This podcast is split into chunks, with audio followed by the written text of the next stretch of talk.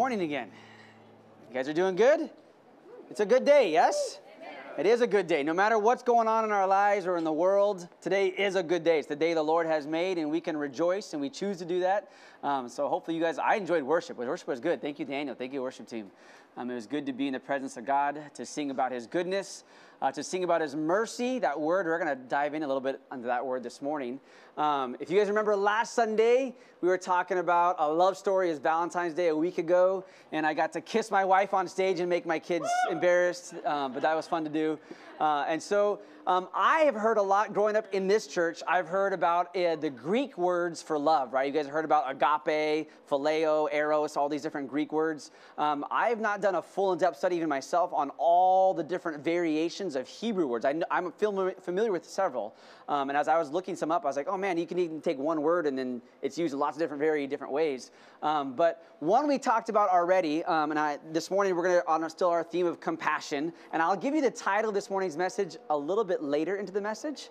Um, so if you're looking to do the title, um, hold on a little bit. Leave room for that in your notes because you all are taking notes, right? I'm sure you all are. Like my kids are taking notes, right? Um, no, I gave him a hard time. I've actually, I'll share this, probably TMI there's been times where some of my kids, you see not all four of my kids are here, and if they misbehave, that's my newfound um, discipline, is that they don't get to watch their favorite show or have screen time. They instead get to watch dad preach, take notes, and then show me their notes to make sure they were watching me preach. So, wow, stinks to be a pastor's kid, right? Uh, tough punishment. Um, so anyway, so I got lots of notes going on in my house. Um, but we've been talking about compassion. That's our theme. That's our word for the year. Uh, we talked, if you remember right, uh, several weeks ago. We used I took about the Hebrew word used for compassion. We watched a little video. Um, it's rakam. You guys remember the three Hebrew letters? I, you won't remember all of rakam, but remember you remember that video? How that first letter uh, was like the evil prince, and he's coming against you, and his end, the very last letter, is like destruction, and his path and his plan for you is destruction. But in the middle, that one middle Hebrew word was this other letter or word that uh, is tabernacle or sanctuary, or that God steps in with compassion. He sees that, man, your life is heading for destruction, and He steps in to bring salvation, to bring a safe place. And so that rakam is actually another word for love. It's compassion, love, mercy. Um, so the most generic one, I don't have words for all these, but um, if you want to know, the most generic word uh, for love in Hebrew is ahava. That's kind of like how we use love in the English language, right? Uh, I love pizza. I love my wife. Not the same kind of love, but we just have that generic word love. So ahava is like a very generic term for love. Rakam gets more specific to mercy and compassion.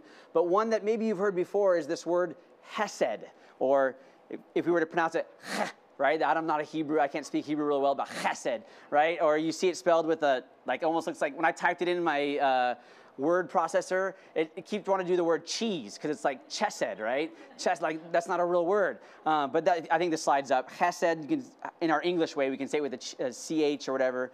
Um, but it means uh, it's most translated mercy, compassion, love, grace, faithfulness. I love this last sentence. Hesed describes a sense of love and loyalty that inspires merciful and compassionate behavior towards another person. So we had that rakam. We looked into that this morning. We're going to look at Hesed a little bit. We're going to look at some um, verses in the Bible.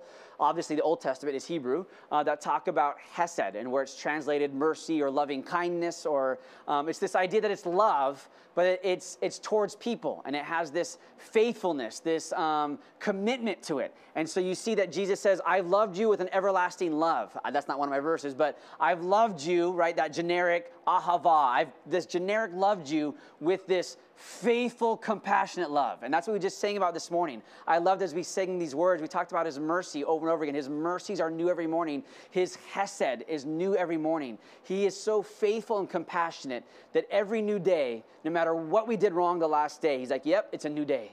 And my mercies are new this morning. And so I love that. He's committed to be compassionate towards us. And so that's kind of this word hesed. And we're going to look at some um, verses. Um, again, I'm giving the title of this morning's message a little bit later, but I want to look at some verses about what this hesed is. And so the first one is Hosea chapter 4, verse 1. I'm going to read lots of verses. So if you're going to try to open up your Bible, go with me. You're going to have to go really quick. Otherwise, I'll, you can just write down the reference or read it up on the, on the slides. Um, but Hosea 4, 1 says this Hear the word of the Lord, you children of Israel. For the Lord brings a charge against the inhabitants of the land. There is no truth or mercy or knowledge of God in the land. So you see these three things. God is upset. He's using his prophets to talk to his people. And he's saying, I'm looking from heaven above, and I don't see the things that matter to me truth, hesed, mercy, or knowledge of me. And you'll know that's a big one for you as your pastor. I always love that word yada, right? That knowledge, that understanding, that knowing God in a personal, relational way. And so he's talking to his people and he's saying, God, I'm looking from heaven and it's lacking. And so he's got prophets saying, Be warned, this is what God is looking for. He's looking for truth, mercy, and intimacy with Him, and He's not finding it. And I'm saying, man, you could look at our world today, and you could say God probably saying the same thing as He looks at humanity. He's like, man, truth, where's truth? I mean, it seems like, I'm just being honest with you, I listen to news, I don't even know what to believe or think anymore about the virus or about mask wearing. If we should triple them, we should not wear them, we should, you know, all these different things I hear right wing news saying this, left wing news saying this. What's the actual truth? Fake news, all this stuff. It's like, man, truth is a hard thing to find in our world. And at the same time, our theme for this year is compassion, right? Mercy, being kind. If you go on social media and you say anything about liking President Trump, oh man, there are people that are not going to be merciful towards you. If you are a Christian and you have a, a, a I know I'm bringing it in here, right? politics, and you are a, a, around a people that really love Trump and you say something nice about Biden, oh, you're going to get attacked, right? There's just not a lot of mercy and compassion. You have to be on one side or the other. You can't be nice to everybody. And I just feel like some of that points to the fact that we're not in relationship with God. If you know Jesus, He is the truth right? He is full of mercy and grace. And so that's the idea is when you know God, you become like him. And so he's saying, man, he's in Hosea, he's saying, man, I'm not seeing it. And he's frustrated with his people. I'm not seeing it. And so our next is now at the end of Hosea. God says this in Hosea chapter 12, verse 6. He says this So you, by the help of your God, return, repent, observe mercy, hesed, justice, and wait on your God continually. So you see Hosea saying these three things again Hesed, mercy, compassion, truth, and coming before God with humility and knowing Him and knowing who God is. So you see these three things that God just keeps saying, This is what matters to me. You boil it down, I want you to be people who know the truth, who walk in compassion, and then who know me, right? And so you see this. It's, it's important that we understand. I love that very first thing. It says that, um, uh, what did it say? By the help of your God, repent. And I love that we're not left to our own abilities. That God is saying He wants to help us repent. He wants to help us to return. So I'm believing, as I've said several times, I believe before Jesus' second return that there is going to be a great revival. There is going to be a turning of hearts back to God. And He's saying, I will help you do it. He's not just a God up in heaven with his arms crossed, frustrated and mad. He's saying, No, I want to help you return. These are the things. Let me, let me make it clear to you. This is what I want, and I want to help you do it. So I, love that we can look in the Old Testament. Sometimes you get a flavor of God that he seems angry and mad all the time. But you read the New Testament, it seems like Jesus is always full of compassion. Actually, it's the same God. And he's full of hesed. He's full of mercy and compassion. And we're going to read some more verses about this. Um, so Jeremiah, another prophet, Jer, uh, Jeremiah chapter 9, verse 24, he says this But let him who glories glory in this, that he understands and knows me, that I am the Lord exercising loving kindness, hesed, and justice, like truth, for in these I delight, says the Lord. So God delights, He takes joy and pleasure, as we just said, in giving you mercy and grace. It's not one of these things that when God wakes up in the morning, He's like, oh, dang it, I have to be merciful and kind again. I don't want to be these people that keep disobeying me, and I guess I have to be merciful to them because that's what my Bible says, so I have to do it. No, it says He takes delight in it. He finds joy in bringing you mercy and compassion where you don't deserve it. I wish I could say I'm just like God. That when I see people that drive me nuts and I know I know the truth and I know they're wrong and I'm like, "Oh, they drive me nuts." I don't take great joy and delight in bringing compassion to them. But God is saying, "No, you must." That's our theme verse, right? Luke 6:36. You must be compassionate just as your Father in heaven is compassionate. He wants us to learn how to get to a place where it's not just, okay, I guess I'll do it. It's that we'll take joy and delight in bringing compassion. God takes delight in truth, right? He loves it when truth wins out. It says that in 1 Corinthians 13, that it rejoices in the truth, right? Love bears all things, all these things about love, who God is. He rejoices in truth. He takes delight when truth wins out. But probably what he takes most joy and delight in is just having relationship with you. It says that in that verse. These three things you keep seeing repeated over and over again truth, mercy, and just relationship. I think of all the verses where it says that, that God dances over you, that God delights in you, that you are the apple of his eye. This is what God in Scripture is saying that He really finds joy and delight in knowing you, in intimacy with you. See, it says in Scripture that God knows you. He, he knit you when you were in your mother's womb. God knows you better than you know yourself. He knows your thoughts before you think it. He knows when you're standing, when you're sitting down, when you lay down, right? Scripture lays this out that God knows you and He takes delight in knowing you. But then again, our call is to be like Christ. Do you find joy and delight in knowing God? Do you find delight in reading His Word to get to know Him? Right? Not just to have this religion, this exercise of religion, but when you come to church, I find great joy and delight in coming to church because I get to know God. I get to worship Him, and He makes Himself known to me in praise and worship. That when the word goes forth, His truth is going forth, and I, I see Him a little more clearly. And then when I see, look out here, I see people that look like God.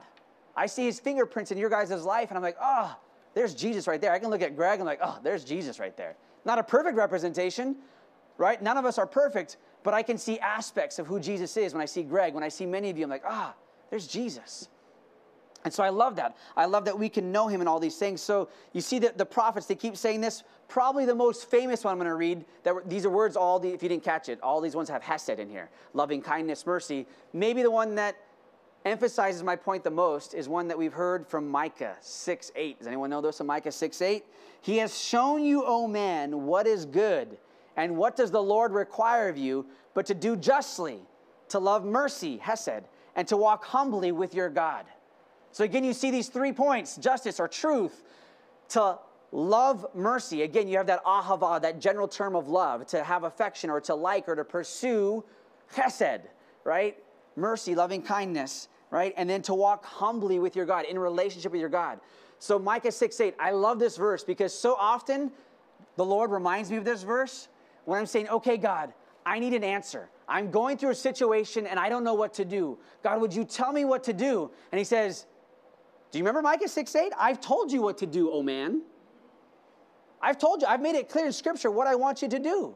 I want you to act with fairness. I want you to do justice. I want you to have mercy and compassion in the decision you're making where you're not getting along with somebody. If it doesn't smell and look like compassion from their side, not from your side, but from their side, if they don't view it as compassion, then you're not walking in my path. You're not walking in what I have planned for you. If you're not walking in humility towards me, if you are not picturing me standing right next to you, nodding my head in agreement with what you're doing, then you're not walking. So, what, it, what does God want you to do? It's making it clear right? He doesn't give us all the specifics of what school to go to or all the different details, right? If I should quit this job and start a new job. Sometimes I don't know what all those details are, but he's made it clear, oh man, what to do. Does it line up with fairness, with justice, with the truth? Does it line up with mercy towards other people? And would God standing right there nod in approval and say, Yes, you're walking in humility. This looks like I'm in relationship with you, right? I am pleased with that. So I, I love that. When we don't know what to do, it's these three things. One last verse that I, I want to highlight, and then I'll give you the title of this morning's message. Zechariah 7 9 says this This is what the Lord of heaven's armies says Judge truthfully and show mercy and compassion to one another. So if you didn't get it, this is just a small portion of this word hesed. It's used over about 250 times in the Old Testament, hesed, but here's just a portion of scripture talking about that. And it seems like God is saying to humanity, this is what matters to me most truth, hesed, compassion, and being in relationship with me. So, the title of this morning's message, you're finally ready for it, is Truth or Compassion? Not truth or dare, truth or compassion. And if I were to ask you the question, what does God care about the most? Truth or compassion? What would your pastor's answer be? Yes, yes right? He cares about both. And so, truth or compassion, I want us to look into that this morning. And so, obviously, I'm going to maybe lean a little more heavy on the chesed, but I want us to see that truth and compassion, they go together. You can't be lopsided. You can't have one without the other. Um, I think it might be next to my notes. I don't remember if it is or not. Um, I might be jumping out of order. Um, but Martin Luther, is famous for saying this phrase, and I don't know, I didn't find it exactly on, on Google, but I remember reading in my studies that Martin Luther said this, so I don't know if this is the exact phrase or not. Um, but he said this He says, The devil doesn't care which side of the horse you fall off of as long as you don't stay in the saddle. He doesn't care. If your personality bent is to be more of a justice seeker and speak the truth and make sure that everybody knows the truth and you, that you are full of truth and that's all you care about, the devil's like, yes, they just care about truth. And just go all full bore on one side of truth and leave out mercy. Perfect. Because you're not sitting in the saddle, you've fallen off. Or if you are just so tenderhearted and compassionate that you never speak the truth, you never stand up for justice because you care about people, you care about what people think about you, and you're a man pleaser, oh, Satan's like, perfect. Let's just keep making you go down a road of just wanting everybody to like you and never stand up for the truth. He doesn't care which side of the saddle you fall off of. So, again, truth or compassion, here's some more verses for this. Proverbs 20 28 says this Mercy and truth preserve the king, and his throne is upheld by mercy. See, it's both. I love that this proverb is probably King Solomon talking about. He's talking about kings, human beings, or people that rule their households, maybe the, the father of a house or whoever it is, you over your own life. You're ruling your own life as a king. You decide what you are going to do with your money, with your time, right? You're the king of your life. And it's saying that it's preserved. Your life is preserved when it's established, right? When it has mercy and truth. I think about people that are way more mercy oriented.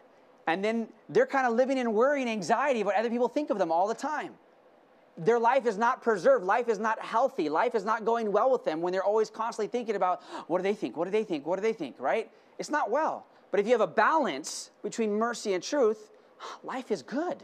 You're preserved by that. Other people, man, they are not kind to anybody. They just like, man, this is the truth. And they just like, you're an idiot and you're an idiot. Well, now nobody likes you, right? Nobody wants to be around you. Well, it's because everyone else is idiots, right? Life's not going to go well with you. You've got to have both mercy and truth. I think we'll come back to this verse. So just highlight Proverbs 20, 28. He's talking about something. We'll come back to it. Isaiah 10, no, Isaiah 16, 5 says this In mercy the throne will be established, and one will sit on it in truth. Well, this is the one I definitely want to go back to. In fact, we'll come back to that. I won't even highlight that right now. We'll go to this next one. John 1 14. And the Word became flesh and dwelt among us. And we saw his glory. Glory is the only Son from the Father, full of grace and truth. So this is New Testament. So that word grace is no longer hesed, because the New Testament, what's it written in Hebrew or Greek? All right, Greek. But I love, as we just read from Isaiah, it says that his throne will be established in mercy. Does anyone remember some Sunday school trivia here? The Ark of the Covenant you had the cherubim, the, the angels, and their wings came and met at the center of the top of the Ark of the Covenant. Do you know what that was called in the center? What was that called? Mercy. The mercy seat. That Jesus' throne will be established on mercy. That's what it said in Isaiah. And there'll be one who sits on it. So I love when Jesus comes onto the scene, in the very beginning of John's gospel, he says, And Jesus was full of grace and truth. To me, if it was translated Hebrew, it would be Hesed and truth. Which one? Truth or compassion? Yes. Jesus was full of both. Full of both. He was the perfect representation of what a life looks like when you are so full of compassion and so full of truth, lacking in neither one. There was times where Jesus' truth seemed pretty harsh. I mean, read the Gospels. Sometimes I read red letters, and man, Jesus is like, wow, I, I would never say it that way, Jesus. Right? He would talk to Pharisees and he's just blasting them with the truth. But there's other times where we've read already that when he sees multitudes and he's already weary, he heard about his cousin just was beheaded and he just he wants to get alone, he's trying to get alone, and then these crowds are bothering him, and it says he was moved with compassion. Where the rest of us would have been like, man, I deserve me time. But he was moved with compassion. He was so full of both, and he knew how and when to operate in both. He didn't let go of. I guess that's what I love about it is sometimes it seems like he was lopsided with full of mercy. But the reality is he never stopped being the truth, right? He is the way, the truth, the life. He never stopped being the truth. But in moments it looked like he was overwhelmed with compassion.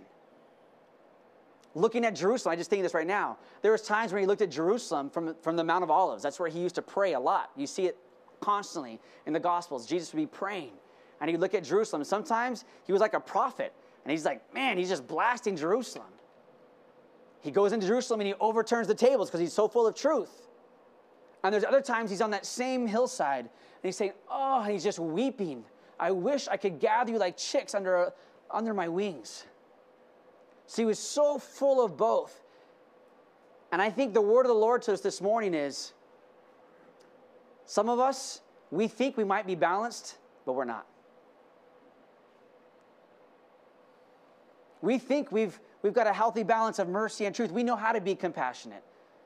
But I feel like the Lord, this year, this word compassion, He's saying He wants to get our alignment right. Some of us, we're riding on a horse on a saddle sideways. And we think we're good. Like, we think we're totally good. But the devil, he doesn't care. He doesn't care which side you're going off of as long as your feet aren't firmly planted in both. Yeah, you're going that direction. Let's just keep going that direction.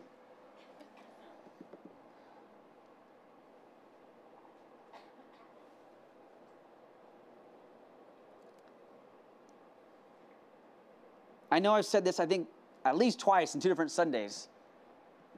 I'll say it again because I think it's just worth repeating, right? I say this often. You should never have to repeat yourself. I'll say it again. You should never have to repeat yourself. Um, that repetition is just that, that what is that? Mother of pedagogy, that's a big word, but mother of learning. Repeating yourself is what helps you learn something. But sometimes, some of us, we know the truth. And I'm convinced of it. I know the truth. But to go speak that truth and prove that truth to somebody else, it would cost me too much.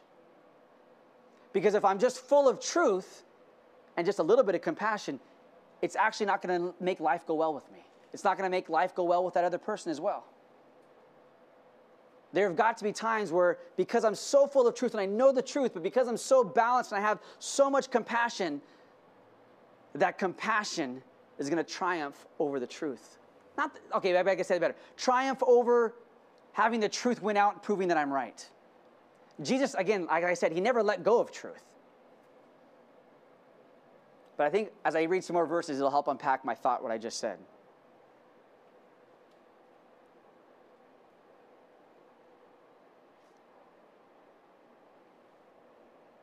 All right, so I'll say it in my in the way I would say it. Many of us have room to grow in our compassion. That's a pretty mild way of saying it. I'll say it a little bit less mild. I'll say, you need to work on compassion. It's lacking in your life. So that's, that's your pastor telling you you've got some room to grow in your life. You need to be compassionate just as your father's compassionate. That's our theme verse for the year, right? So that's me being kind of nice. Let me read to you some more red letters that sometimes aren't so nice. Matthew 23 23 says this Great sorrow awaits you, religious scholars, for you are obsessed with peripheral issues. These matters are fine, yet you ignore the most important duty of all to walk in the love of God, to display mercy to others, and to live with integrity. Readjust your values and place first, th- first things first. If you didn't catch it, Jesus is not talking just to the Pharisees 2,000 years ago. He's talking to us in the church that know Scripture. We're religiously learned. And he's saying this morning, some of you are so caught up with peripheral issues. Do they matter? Yeah, he's specifically talking about tithe and offering. Yes, of course, you should tithe everything. Great, keep tithing. Don't stop doing that. But you're missing the weightier matters, the things that actually I really care about, that I kept saying over and over again in the Old Testament throughout all my prophets. And now Jesus on the scene is saying, I'm telling you again, the law matters. Yes, tithing matters. Yes, voting for people that care about abortion and life, the right, right these things, these all matter. There's all kinds of things that matter, but you're missing the weightier matters. You're getting caught up in all these peripheral matters. And I'm getting, hopefully you hear my heart. I'm not saying that abortion is a peripheral matter. I'm just saying the enemy wants us to fall off our saddle. And Jesus is trying to get us to be like him, for our feet to be firmly in both stirrups. Is that they're called stirrups on our horse saddle? Right? Your stirrups, that you have your feet in both stirrups, evenly balanced. And he's saying this morning, as he observes the church, and I'm going to say Osborne Neighborhood Church, he's saying, Your compassion is lacking. And he's pretty harsh. Uh, in, in the message, it says it this way You're hopeless, you religion scholars and Pharisees, frauds. You keep meticulous accounts, account books, tithing on every nickel and dime you get. But on the meat of God's law, things like fairness and compassion and commitment, the absolute basics, you carelessly take it or leave it. So this, I'm trying to make this like a, you know me, my bent is probably to be a little more compassionate. But Jesus, he's just bringing it this morning. He's saying you have a lot of room to grow in compassion, and are you even putting forth effort? You've heard it said already multiple times this year. We're the, getting close to the end of February, and you've heard this theme of compassion. And he's saying, I'm not going to let the pastor just move on to the next thing for this year and say, oh, well, we talked about compassion at the beginning of the year. No, there's things you've actually got to change mindsets, attitudes, words that come out of your mouth, time spent on things.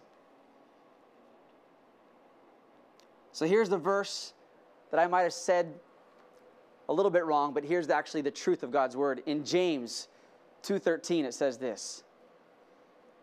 For judgment is without mercy to the one who has shown no mercy. Mercy triumphs over judgment. How many of you heard that phrase before? Mercy triumphs over judgment. All right. There's a song that I've heard sung the last couple of years where it sings that mercy triumphs over judgment. It's not saying that truth doesn't matter, that all we do is just we throw truth out the window and we just become compassionate and merciful people. That is not God's word. That would be heresy. But what God is saying, even through James, He's saying his mercy triumphs over judgment. So let's get personal and real. In your own life, we just sang several times this morning, His mercies are new every morning. Meaning, His mercy triumphs over His justice and judgment over your life every morning. You and I, the wages of sin is death. We deserve punishment. And it seems like every single morning, His mercies triumph over judgment. That's who God is. So every single morning, is our compassion and mercy for other people triumphing over judgment. And I get it, all of scripture context. Judgment sounds from the hearts of God, right? Justice, that was part we read all these Old Testament phrases. There needs to be justice, there needs to be judging, there needs to be all these things. But I think about this. I think about, as I read, I will have to go back and find that slide, but Isaiah, and there was other things we read that his throne is established in mercy. He sits on a mercy seat. As I was reading these verses, I was thinking about how even when I went to Israel, I studied in Israel for, I don't know, four or five months, and I got to visit um, like 2,000 year old synagogues that were in the area. And scholars don't know for a fact, like Jesus sat in this exact synagogue, but more than likely he did. And so it was really cool to go to these ruins. And in one of these synagogues, there was this cool, I don't know what you call it, almost like a pulpit, but it was like this big basin. And uh, one of the teachers was saying, you know, some people believe that wasn't just for washing hands, that that actually in the synagogues, that's where the rabbi would sit. And they didn't want to call it sacrilegious like it was the mercy seat, like, you know, in the tabernacle, in the, in the temple where the, you know, the ark of God was in the Holy of Holies. But they made it somewhat a representation. That's where the rabbi would sit before he got the scroll and before he would read the word of the Lord. And maybe, just maybe, as I was in that synagogue, they're saying, just think about maybe, the possibility is there that this could have been the synagogue that Jesus came and sat on the mercy seat and he was handed the scrolls of Isaiah and he read, The Spirit of the Lord God is upon me and has anointed me. And it was ushering in his throne his kingdom, his rule. That Jesus, as his first coming, was sitting on that mercy seat. bringing the word of the Lord. And then I was thinking as I was reading these verses, preparing for this message, what if that is what Jesus is ret- waiting to return for? My second coming, I'm waiting for the church at large to be a mercy seat. That I can find a place to come and sit and bring justice and bring judgment. It says that when Jesus returns, he is going to be the judge. But he's saying, almost in a sense, that church, it's not your job to judge the world. That's my job. Your job is to bring a throne and a mercy seat for me to come and sit on. And as I sit on that mercy seat, then I can bring the balance of judgment to this earth. And as I thought about that, man, I too many things and too many notes and too many verses and too much to try to cram into this message. But I was thinking, I think it's in Matthew 13. I don't have a slide for it. Jesus tells another parable, the parable of the, the wheat and the tares. I won't, know, won't read it in just real quick recap. There was a, a master a, owned a farm and had a field, and he had servants go out and plant wheat. And it was good, you know, good seeds. And they went out there, prepped it. They had pulled all the weeds beforehand, and they, they planted wheat. Uh, planted, no, they planted wheat. And um, at, at springtime, they noticed, oh no, there's wheat and there's just as much weeds in the field. And they came to the master and said, What happened? He's like, Ah, well, I have an enemy. And at night, when we weren't paying attention, the enemy came and he threw a whole bunch of seeds of weeds into my field. And so the servant said, Well, master, do you want us to go? They're starting to spring up. Do you want us to go and pull all the weeds? And the master said, No, don't pull all the weeds. Because if you pull the weeds, you might damage the wheat, the good harvest. And as I was thinking about that parable, I was thinking about some of us, we think it's our job to judge.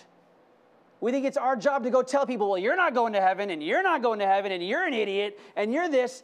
And the master's saying, that's not your job. I'll sort it out at the end. At the end, at harvest time, we'll collect everything the wheat and the tares. And I will separate them and I will send one for burning, and I'll harvest the other one to be with me. What was the the servants thought it was their job to go pull the weeds. And I was thinking about that. The master was like, in a sense, this is again my interpretation. I feel like the master or Jesus in his parable is saying, the master didn't trust the servants. I don't trust you. You're going to go out there and you're going to think that's a weed, and actually it's wheat and you're going to pluck it too soon. I don't trust your judgment. I'll do the judging. I've heard this in the church growing up that when we get to heaven, there might be people that we're surprised to see there. and at the same time, there might be people that we are expecting to be there that won't be there. Because Jesus is the judge.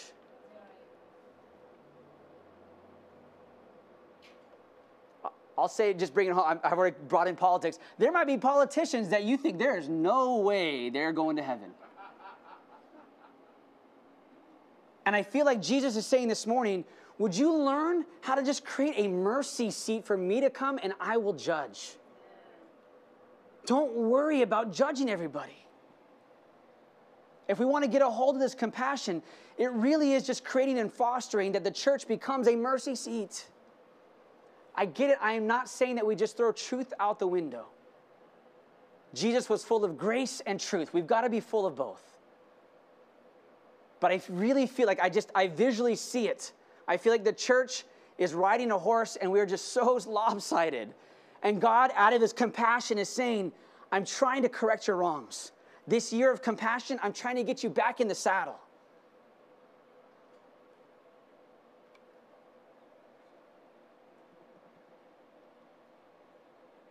Hmm.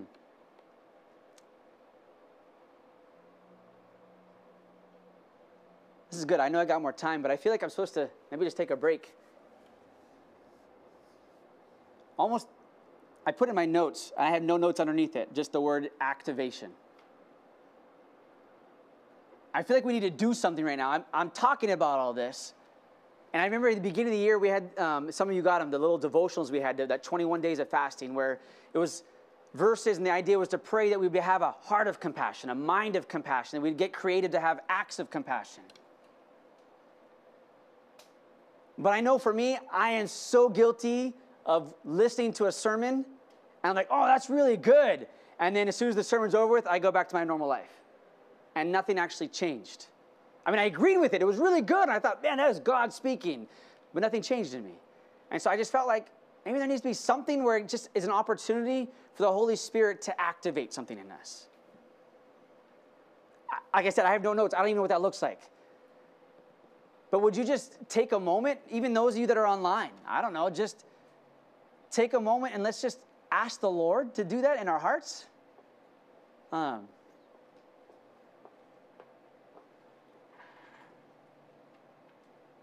yeah, so just close your eyes for a second. Lord, I, I believe you're speaking to us this morning.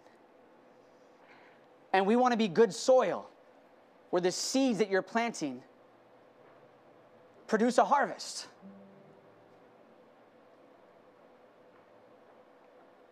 God, I, I'm saying this, I'm saying it's a general prayer for all of us. I, am speaking on behalf of Osmond Church this morning, Jesus. We want to be attractive to the world. And there are people who don't like the church. And I know in Scripture it says that it's your kindness that leads me towards your repentance, Lord God, to repent. May I look like you. May I smell like you. May I be the fragrance of Christ of extending compassion to people who don't deserve it. And God, I know that in order for that to happen, something's got to change inside of me. I can have desires, and, and I pray that you fan those desires right now. But Holy Spirit, would you do something? I, do surgery. Convict me. I, I want holy conviction. J- Jesus, your word says that the, the Holy Spirit came to convict the world of sin. Uh, convict me. I live in this world.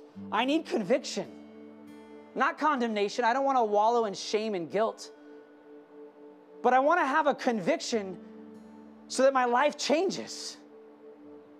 I want to repent as the Old Testament prophets we just read over and over again and you promised you would help me in returning back to you. So help me right now. I'm letting you know, God, I want to guard my mouth. Where I've talked about my governor, my mayor, my president. And I'm not just stuck on politics. People in my own church, people in my family. I am guilty, God. There is, there is guilt on my hands of not being compassionate. And I can be full of truth and I know that I'm right, but it wasn't balanced with compassion.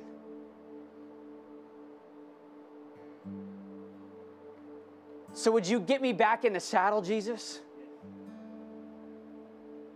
Would you help me rule my own life well? As Proverbs said, that a, a throne is established it's preserved.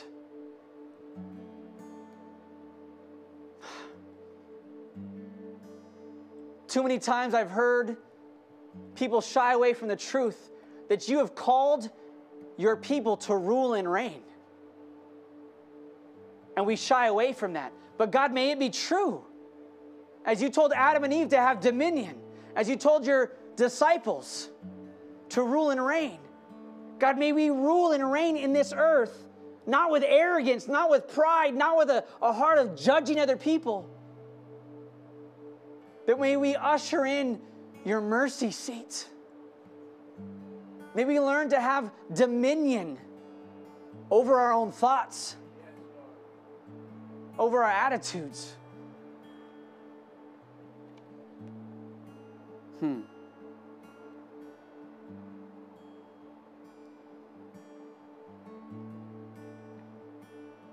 You know, James 2.13, you can open your eyes if you want. James 2.13, we read that mercy triumphs over judgment.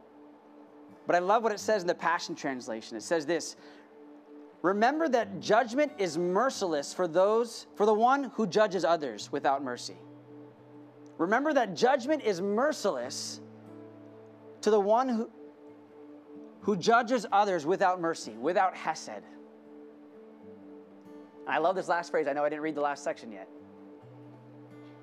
We see it all throughout the Gospels. Jesus keeps saying, Man, if you don't forgive, I'm not going to forgive you. It's this idea if you're not going to have compassion and mercy, and I keep yelling at you, what do I require of you? To be compassionate. And you're not going to extend compassion, well, my judgment is going to be without compassion. Right now, his mercies are new every morning. There's coming a day where he's going to sit on the judgment seat of Christ. And he's saying, if you're not going to be full of compassion, well, my judgment's not going to be very merciful either. But I love what that last line in the Passion Translation mercy triumphs over judgment. Showing mercy, you take dominion over judgment.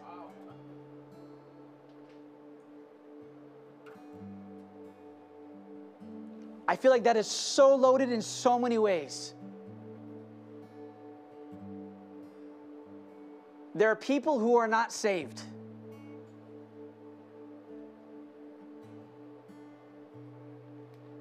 That they have heard the truth from the church. I'm a sinner. I know I'm a sinner. I'm going to hell. They've heard that truth. But when they see our mercy have dominion over judging them, oh, that's what wins them. When mercy takes dominion, it means we take dominion. We have been given authority, but are we going to actually use it? Are we going to use the mercy that we've been given, where mercy has triumphed over judgment in my life? Am I going to do that over somebody else? Where I see they are so deserving of judgment in every way. And I know that's the truth, but I say, no, I'm going to have mercy take dominion over that judgment. It's going to rule and reign over it. Man, it's so loaded.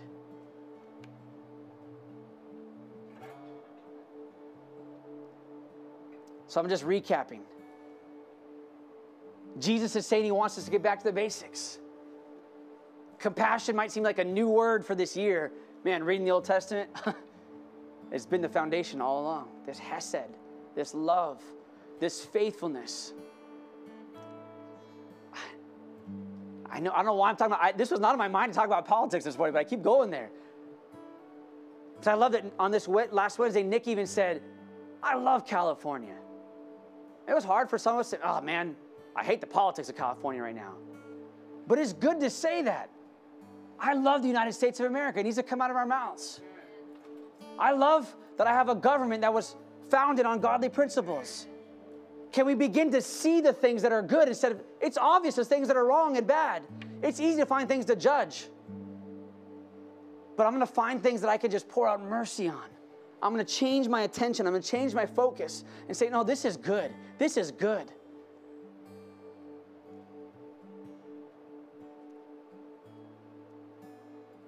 And I just, I guess for me, I want to, this is another phrase, I want to be pregnant with compassion that I'm just looking for a place to give birth to compassion. I'm looking for opportunities all day long. Where's somebody that's doing injustice? Oh, they're ripe for some compassion. Tying in this last thought. I remember I heard this probably 15 years ago in this church. I don't remember who brought it, but it was such a good word. And it wasn't the first time it was ever said, it's probably an old phrase. But have you heard that we are sheep, right? We're the sheep of his pasture, and and sheep are pretty mild animals, right? They just they eat grass. They're not carnivorous. Where there's this phrase that wounded sheep bite. It's not in the nature of a sheep to bite. But when they're wounded, when they're when they fell off a hillside and their hip is out of place, it's out of socket, there's a lot of pain there, and you go to pet the sheep, ah, they're gonna bite you. Why, why would this mild sheep bite you? Because you just touched a place of pain, and ah, they're saying don't touch that place of pain. I think there's a lot of people that bring us pain in our lives. They're biting us, they're doing things, and God is saying, but if you would just learn to see people through my eyes, they're just wounded and they're wounding you and you're seeing the truth. They are wrong for wounding me. Yeah, that's the truth. But can you look past that and say, yeah, but they're hurt as well, and they need compassion.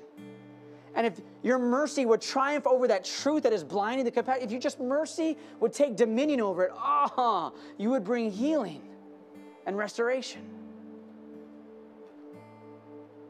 I feel like this word compassion is so deeply connected to revival. God is wanting to bring revival.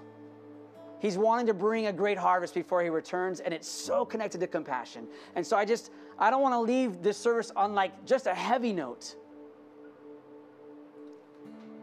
but an encouraging note that as we get this, oh man, our lives personally are going to change. This church is going to change and be transformed. Okay, one last thought. Actually, I'll have you stand because then I'll feel guilty if I make you stand too long.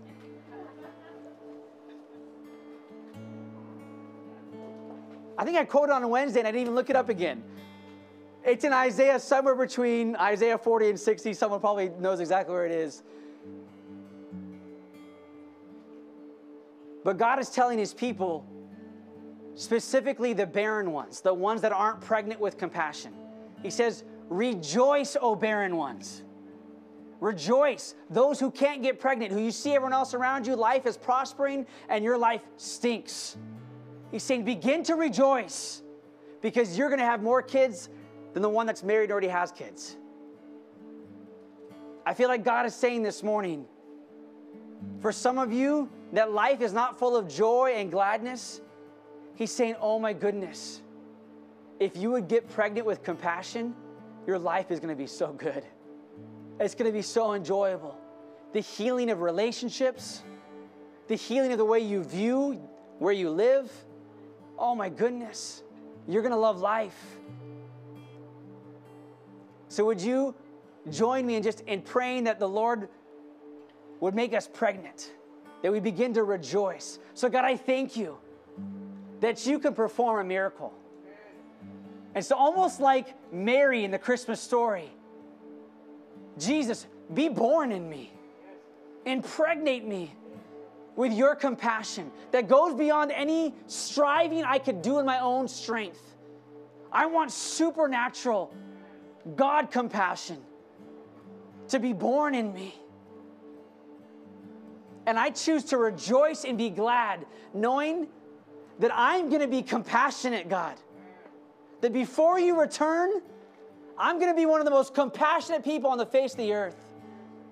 I may not look like it, I may not think like it right now, but I declare it with my mouth.